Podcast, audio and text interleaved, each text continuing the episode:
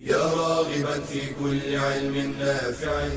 ينمو العلم ويتقدم بتقنياته ومجالاته ومعه نطور أدواتنا في تقديم العلم الشرعي.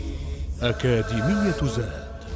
زاد أكاديمية ينبوعها. صاف صاف ليروي غلة الظمآن. وتعلم اللغة الفصيحة ورعاها بطريف أسلوب وحسن بيان.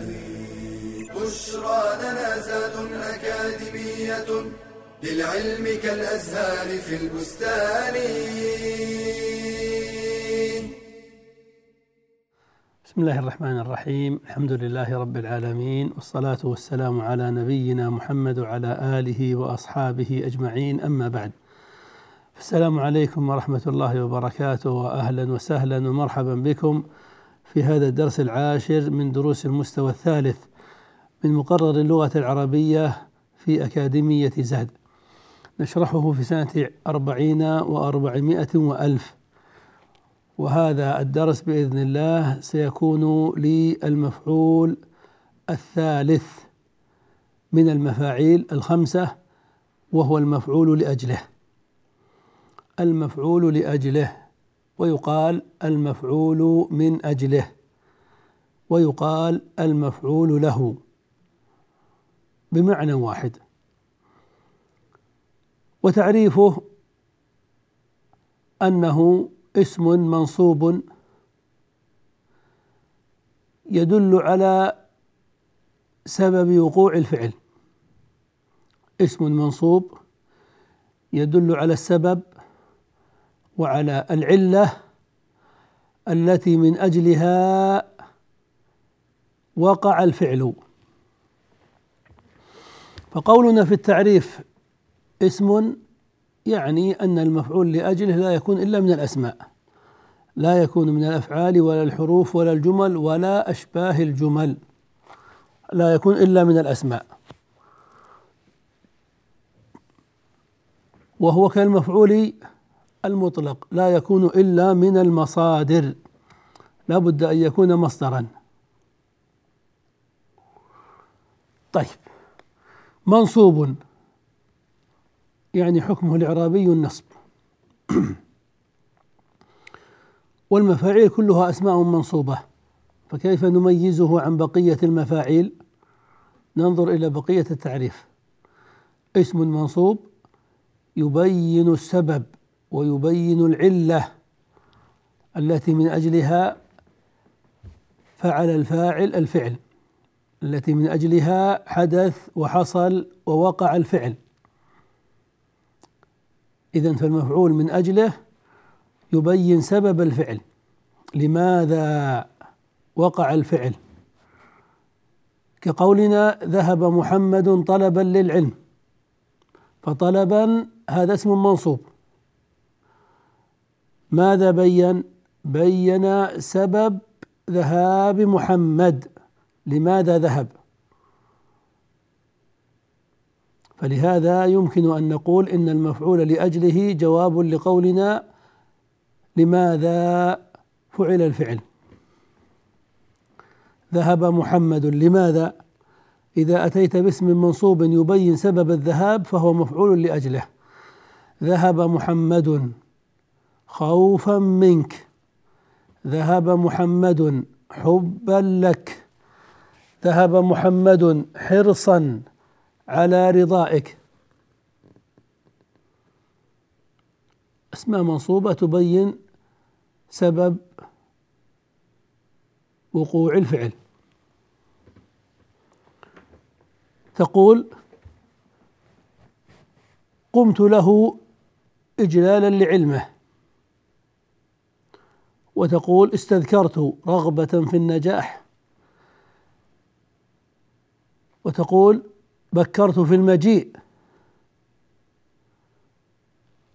حبا في التبكير. قال سبحانه وتعالى ود كثير من أهل الكتاب لو يردونكم من بعد إيمانكم كفارا. لماذا ود هؤلاء أن نعود من بعد إيماننا كفارا. قال حسدا من عند أنفسهم يعني بسبب الحسد. ودوا هذا الأمر حسدا يعني بسبب الحسد فحسدا مفعول لأجله. وقال تعالى وما تفرقوا إلا من بعد ما جاءهم العلم بغيا بينهم. بغيا بين السبب الذي من أجله تفرقوا يعني تفرقوا بسبب البغي. فمهما بغى الناس بعضهم على بعض كتب الله عز وجل عليهم التفرق. حتى ولو كان هؤلاء علماء وطلبة علم حتى ولو كانوا صالحين إذا بغى بعضهم على بعض واستطال بعضهم على بعض بغير حق فرق الله بينهم. ومتى ما تفرق ما بينهم وقع عليهم الذل الذي لا يرفع إلا بأن يراجعوا ما فعلوا. وقال سبحانه وتعالى ولا تمسكوهن ضرارا نهى عز وجل عن إمساكهن بسبب الإضرار بهن. وقال ولا تقتلوا أولادكم. خشية إملاق. يعني لا تقتلوهم بسبب خشية الإملاق. الإملاق هو الفقر. وقال تعالى ومن الناس من يشتري نفسه ابتغاء مرضات الله. ابتغاء بيان لسبب شراء هؤلاء أنفسهم. ومن الناس من يشتري نفسه من أجل بسبب ابتغاء مرضات الله. فهو أسلوب عربي مستعمل ومشهور وفائدته واضحة وجلية. بيان السبب الذي من أجله فعل الفعل. ومعلوم في اللغة العربية أن هناك أساليب كثيرة لبيان السبب.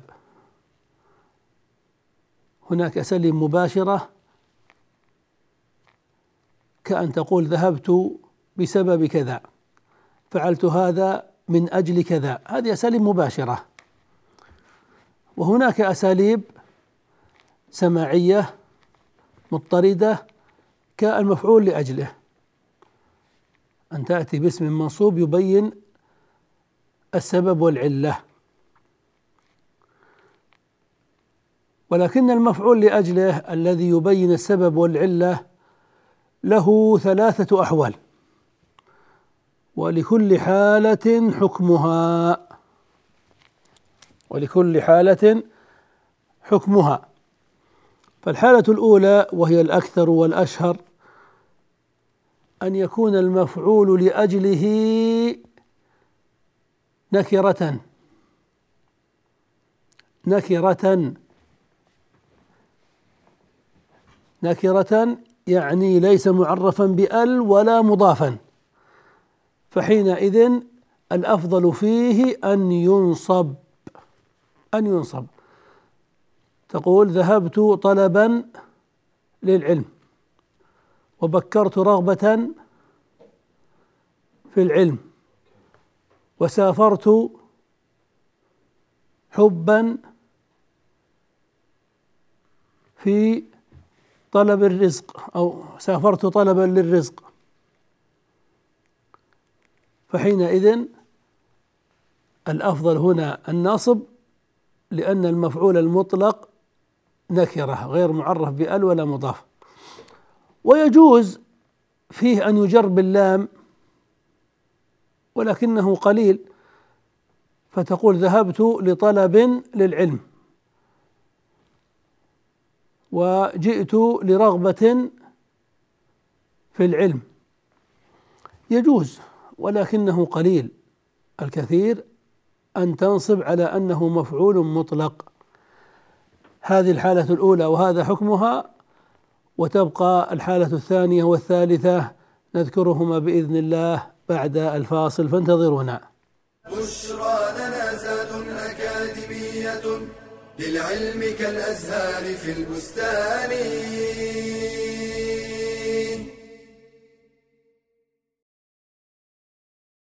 للصلاة سنن كثيرة منها القولية ومنها الفعلية فمن سنن الصلاة القولية دعاء الاستفتاح بعد تكبيرة الإحرام. ومن أشهر صيغه الثابتة سبحانك اللهم وبحمدك وتبارك اسمك وتعالى جدك ولا إله غيرك. الاستعاذة سرا قبل القراءة في أول ركعة من الصلاة. البسملة سرا قبل قراءة الفاتحة في كل ركعة. التأمين بعد الفاتحة وهو قول آمين. قراءة ما تيسر من القرآن بعد قراءة الفاتحة. الجهر بالقراءة للإمام في صلاة الصبح والركعتين الأوليين من المغرب والعشاء والإسرار في غيرها من الفرائض. ما زاد على المرة في تسبيح الركوع ما زاد على المرة في تسبيح السجود ما زاد على قول رب اغفر لي بين السجدتين. الصلاة على النبي صلى الله عليه وسلم في التشهد بقوله اللهم صل على محمد وعلى آل محمد كما صليت على إبراهيم وعلى آل إبراهيم إنك حميد مجيد.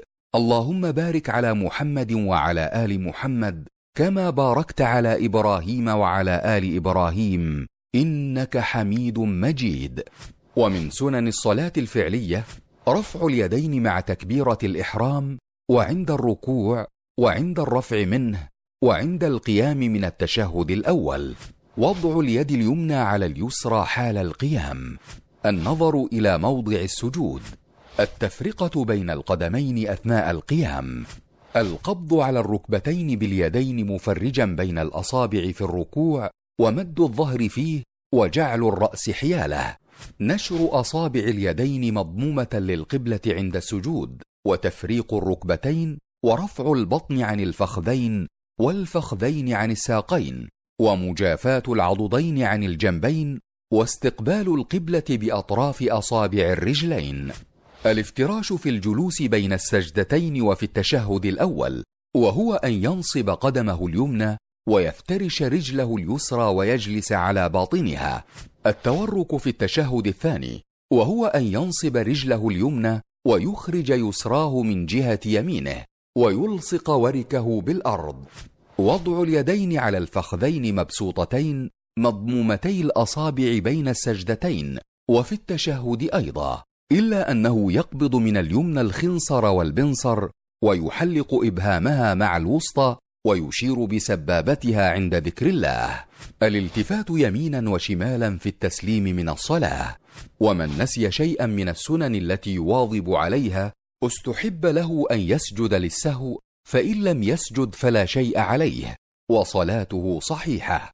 فلا تبطل الصلاة بترك شيء من السنن ولو عمدا ولكن ينبغي له المحافظة عليها لقول النبي صلى الله عليه وسلم صلوا كما رأيتموني أصلي.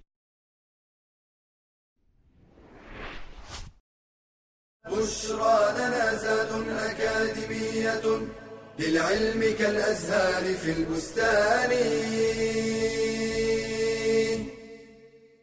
بسم الله الرحمن الرحيم. قلنا للمفعول من أجله آه ثلاث حالات. الأولى أن يكون نكرة غير معرف بأل ولا ولا مضافا فالأفضل فيه النصب. والحالة الثانية أن يكون معرفا بأل. أن يكون معرفا بأل فالأفضل حينئذ أن يجر باللام لام التعليل الدالة على التعليل. فتقول سافرت للرغبة في طلب العلم وجئت مبكرا للحرص على الخير. وتركت هذا الأمر للخشية من العقوبة.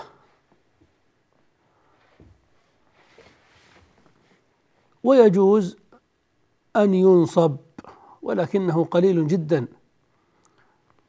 فتقول جئت الخشية من العقاب وسافرت الطلب للرزق وهكذا. فهذا قد جاء بعض في بعض الشواهد ولكنه قليل. والحالة الثالثة للمفعول من أجله أن يكون مضافا أن يكون مضافا. فحينئذ يستوي فيه النصب والجر يستوي أن ينصب على أنه مفعول من أجله وأن يجر باللام. فتقول سافرت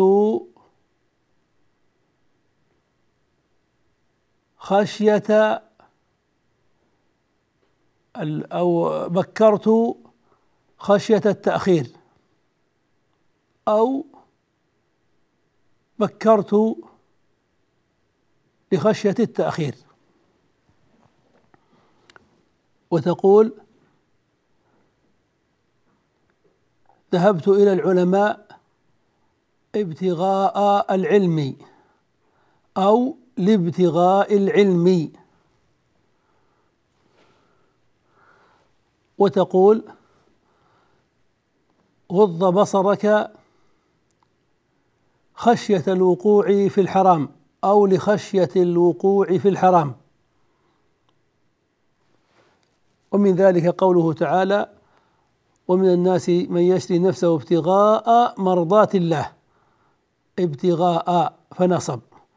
ولو قيل لابتغاء مرضات الله لجاز ذلك في اللغة. ومن ذلك قوله ولا تقتلوا أولادكم خشية إملاق. ولو قيل لخشية إملاق لجاز ذلك أيضا في اللغة. فالخلاصة أن المفعول من أجله الأكثر فيه أن يكون نكرة فينصب. وإذا جاء معرفا بأل فالأفضل أن يجر باللام وإن جاء مضافا جاز فيه النصب وجاز فيه الجر بحرف تعليل. ثم ننتقل بعد ذلك إلى الكلام على العامل في المفعول لأجله. ما العامل الذي ينصبه؟ العامل الذي ينصب المفعول من أجله هو العامل الذي ينصب بقية المفاعيل. هو العامل الذي ينصب المفعول به والمفعول المطلق كما شرحنا من قبل. وهو الفعل وما يعمل عمله. الأصل في نصب المفعول من أجله أن الذي ينصب أن الذي ينصبه الفعل. وكذلك الأسماء التي تعمل عمل الفعل أيضا يجوز أن تنصب المفعول لأجله. فالفعل كقولنا سافرت طلبا للرزق. طلبا مفعول لأجله. نصبه ماذا؟ نصبه الفعل سافر. ويجوز أن ينصبه اسم عامل عمل الفعل كاسم الفاعل. ما اسم الفاعل من سافر؟ سافر يسافر فهو مسافر. تقول أنا مسافر طلبا للرزق. فطلبا مفعول لأجله منصوب باسم الفاعل مسافر عمل عمل فعله فنصب المفعول لأجله.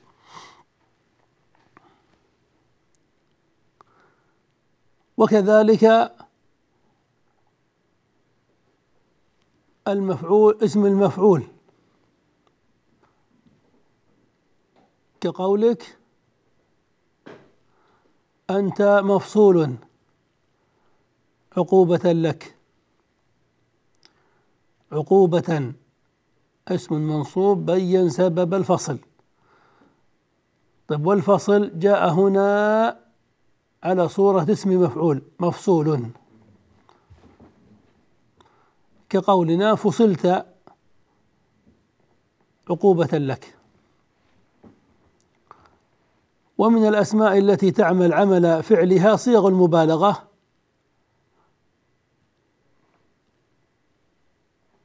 كقولك أنا شغوف بالعلم رغبة في التفوق. أنا شغوف بالعلم رغبة في التفوق رغبة. اسم منصوب بين سبب كونك شغوفا. ومن الأسماء العاملة عمل الفعل اسم الفعل. اسم الفعل. كقولك دراك زيدا انتقاما منه. حذار المنافقين تجنبا لشرهم. فتجنبا مفعول لأجله. نصبه اسم الفعل حذاري. حذاري اسم فعل بمعنى احذر. فالخلاصة أن الذي ينصب المفعول لأجله هو الفعل وما يعمل عمله.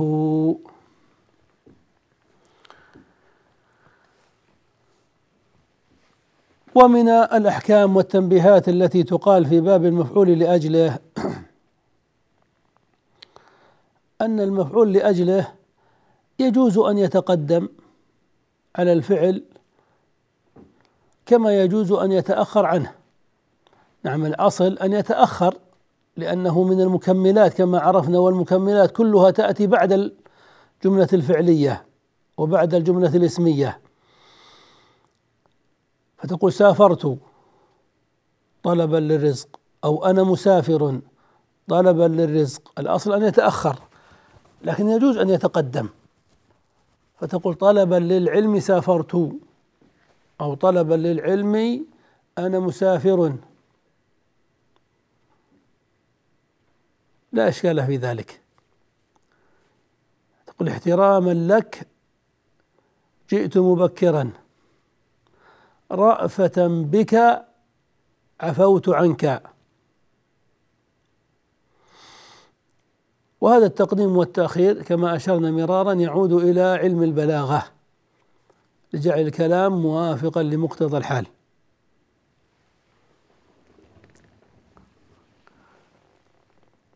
ومن التنبيهات التي تقال في المفعول لأجله أننا عرفنا أن المفعول لأجله يعني قد يأتي منصوبا وقد يأتي مجرورا بحرف تعليل كما شرحنا قبل ذلك في حالات آه، المفعول لأجله. لكن ننبه هنا أننا لا نعربه مفعولا لأجله إلا إذا كان منصوبا. إذا كان منصوبا نقول مفعول لأجله. أما إذا جر بحرف تع... أما إذا جر بحرف تعليل فحينئذ سندخل في باب حروف الجر. سنقول جار واسم مجرور باللام وعلامة جره الكسرة. ولا نقول فيه حينئذ إنه مفعول لأجله. طيب. نقف هنا ونكمل إن شاء الله بعض بعد الأمثلة بعض الأمثلة والشواهد بعد هذا الفاصل فانتظرونا. بشرى لنا زاد أكاديمية للعلم كالأزهار في البستان.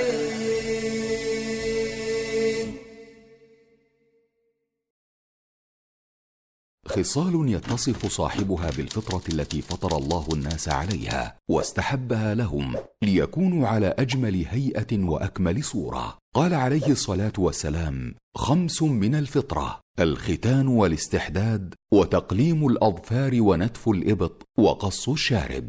فخصال الفطرة هي الاستحداد وهو حلق العانة. سمي بذلك لاستعمال الحديدة فيه وهي شفرة الحلاقة أو الموسى ويمكن إزالته بغير الحلق كإزالته بالمزيلات المصنعة. الختان وهو واجب في حق الرجال ويستحب أن يكون في اليوم السابع للمولود لأنه أسرع للبرء ولينشأ الصغير على أكمل حال. قص الشارب وإحفاؤه والإحفاء هو المبالغة في القص لما في ذلك من التجمل والنظافة ومخالفة الكفار. تقليم الأظافر أو قصها. وهو يجملها ويزيل الاقذار المتراكمة تحتها. نتف الإبط وهو إزالة الشعر النابت فيه وتسن إزالته بالنتف أو الحلق أو غيرهما لما في إزالته من النظافة وقطع الروائح الكريهة. ويضاف إلى هذه الخصال الخمس إعفاء اللحية والسواك واستنشاق الماء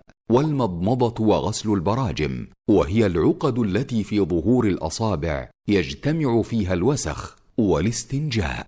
عن أم المؤمنين عائشة رضي الله عنها قالت قال رسول الله صلى الله عليه وسلم عشر من الفطرة قص الشارب وإعفاء اللحية والسواك واستنشاق الماء وقص الأظفار وغسل البراجم ونتف الإبط وحلق العانة وانتقاص الماء يعني الاستنجاء والمضمضة. بشرى لنا زاد أكاديمية للعلم كالأزهار في البستان. بسم الله الرحمن الرحيم. نكمل ما بقي من الكلام على المفعول لأجله أو المفعول من أجله أو المفعول له. ننظر في شيء من هذه الأمثلة ونعربها معا. نقول رحلت إلى الشيخ طلبا للعلم. رحلت إلى الشيخ طلبا للعلم. أين المفعول لأجله؟ نعم طلبا. طلبا اسم منصوب بين سبب الرحلة. لماذا رحلت إلى الشيخ؟ من أجل بسبب طلب العلم. طيب أعرب طلبا. سنقول طلبا مفعول لأجله منصوب وعلامة نصبه الفتحة. أما للعلم فجر ومجرور وعلامة جره الكسرة. طيب مثال آخر. يجتهد التلميذ رغبة في التفوق. يجتهد التلميذ رغبة في التفوق. أين المفعول لأجله؟ نعم رغبة. رغبة اسم منصوب بين سبب الاجتهاد. اجتهاد بسبب الرغبة في التفوق. رغبة مفعول مط... مفعول لأجله منصوب وعلامة نصب الفتحة وفي التفوق جار ومجرور. طيب مثال أخير. أقرأ كثيرا لتحصيل العلم. أقرأ كثيرا لتحصيل العلم. ها. هناك كلمة بينت سبب الفعل. ما سبب كثرة القراءة؟ لماذا يقرأ كثيرا السبب؟ تحصيل العلم. تحصيل العلم اسم بين سبب الفعل. ولكنه جاء مجرورا بلام التعليل فنعربه إعراب الجار والمجرور. فنقول لتحصيل اللام حرف جر وتحصيل اسم مجرور وعلامة جره الكسرة وهو مضاف العلم مضاف إليه. ويجوز هنا كما عرفنا أن ننصبه فنقول أقرأ كثيرا تحصيلا للعلم أو تحصيل العلم. فإذا نصبته قلنا في الإعراب مفعول لأجله منصوب علامة نصبه الفتحة. طيب. نلخص ما سبق. عرفنا أن المفعول لأجله اسم منصوب وأن وظيفته النحوية بيان السبب الذي من أجله فعل الفعل. طيب حكمه النحوي حكمه النصب. هل يجب فيه النصب؟ في تفصيل. على ثلاثة أحوال. إن كان نكرة فالنصب فيه أفضل وإن كان معرفا بأل فجره باللام أفضل وإن كان مضافا فيجوز فيه النصب والجر. طيب ما العامل الذي يعمل فيه النصب؟ الجواب الفعل أو ما يعمل عمل الفعل وهذا الكلام في العوامل في في المفاعيل كلها. هل يجوز أن يقدم المفعول لأجله على فعله؟ الجواب هذا جائز بحسب المعنى الذي يقصد إليه المتكلم. ثم نقف عند هذه تدريبات. نستمع إلى هذه الأمثلة ونستخرج المفعول لأجله. تعلمت السباحة احتسابا للأجر ورياضة للأبدان. تعلمت السباحة احتسابا للأجر ورياضة ورياضة للأبدان. أين المفعول لأجله؟ نعم احتسابا. احتسابا مفعول لأجله منصوب. للأجر جار ومجرور. السؤال ما إعراب رياضة لا ليس مفعولا لأجله. ليس مفعولا لأجله وإنما معطوف على المفعول لأجله. هذا داخل في باب العطف وليس داخلا في باب المفعول لأجله. ننتبه. قال ورياضة الواو حرف عطف. ورياضة ما نقول مفعول لأجله نقول معطوف على احتسابا منصوب وعلامة نصبه الفتحة. نعم. طيب. المثال الثاني الجهاد طلبا لمرضاة الله فضله كبير. الجهاد طلبا لمرضاة الله فضله كبير.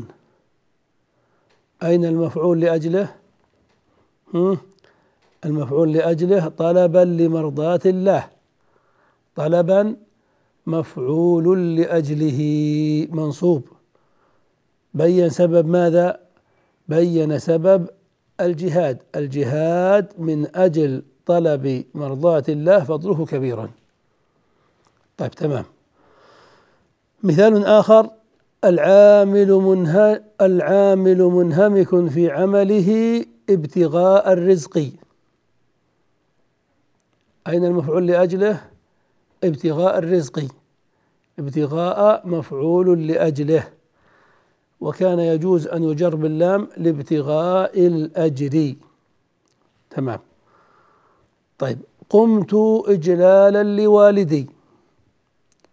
قمت إجلالا لوالدي. قمت.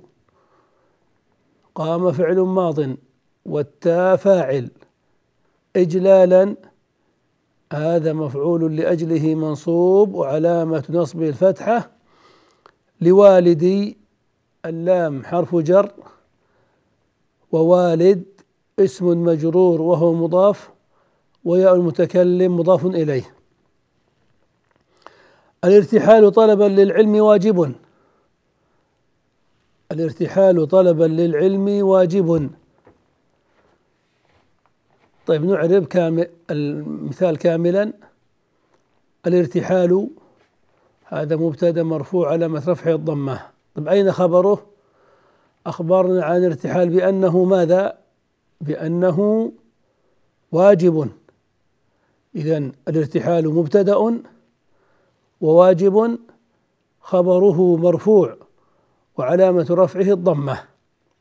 تمام هذا المبتدأ وهذا الخبر. طيب ما إعراب طلب للعلم الواقع بين المبتدأ والخبر؟ هذا هو المفعول لأجله. هذا هو المفعول لأجله. الارتحال من أجل طلب العلم فطلبا مفعول لأجله منصوب وعلامة نصبه الفتحة وللعلم جار ومجرور وعلامة جره الكسرة. فهذا ما تيسر في باب المفعول لأجله أو المفعول من أجله أو المفعول له.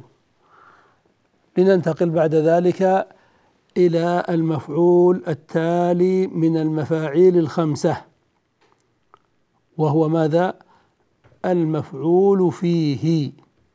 المفعول فيه يعني ظرف الزمان وظرف المكان. وهذا الذي سنشرحه إن شاء الله تعالى في الدرس القادم ليبقى لنا من المفاعيل اثنان. المفعول فيه ثم بعد ذلك المفعول معه. لننتهي من المفاعيل. فإلى الدرس القادم بإذن الله تعالى نلقاكم على خير. فانتظرونا ننتظركم.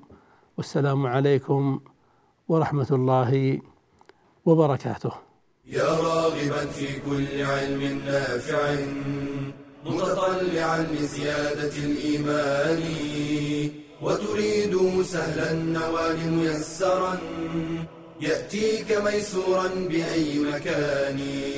زاد زاد أكاديمية ينبوعها صاف صاف ليروي غلة الظمآن. بشرى لنا بشرى لنا بشرى لنا زاد أكاديمية للعلم كالأزهار في البستان.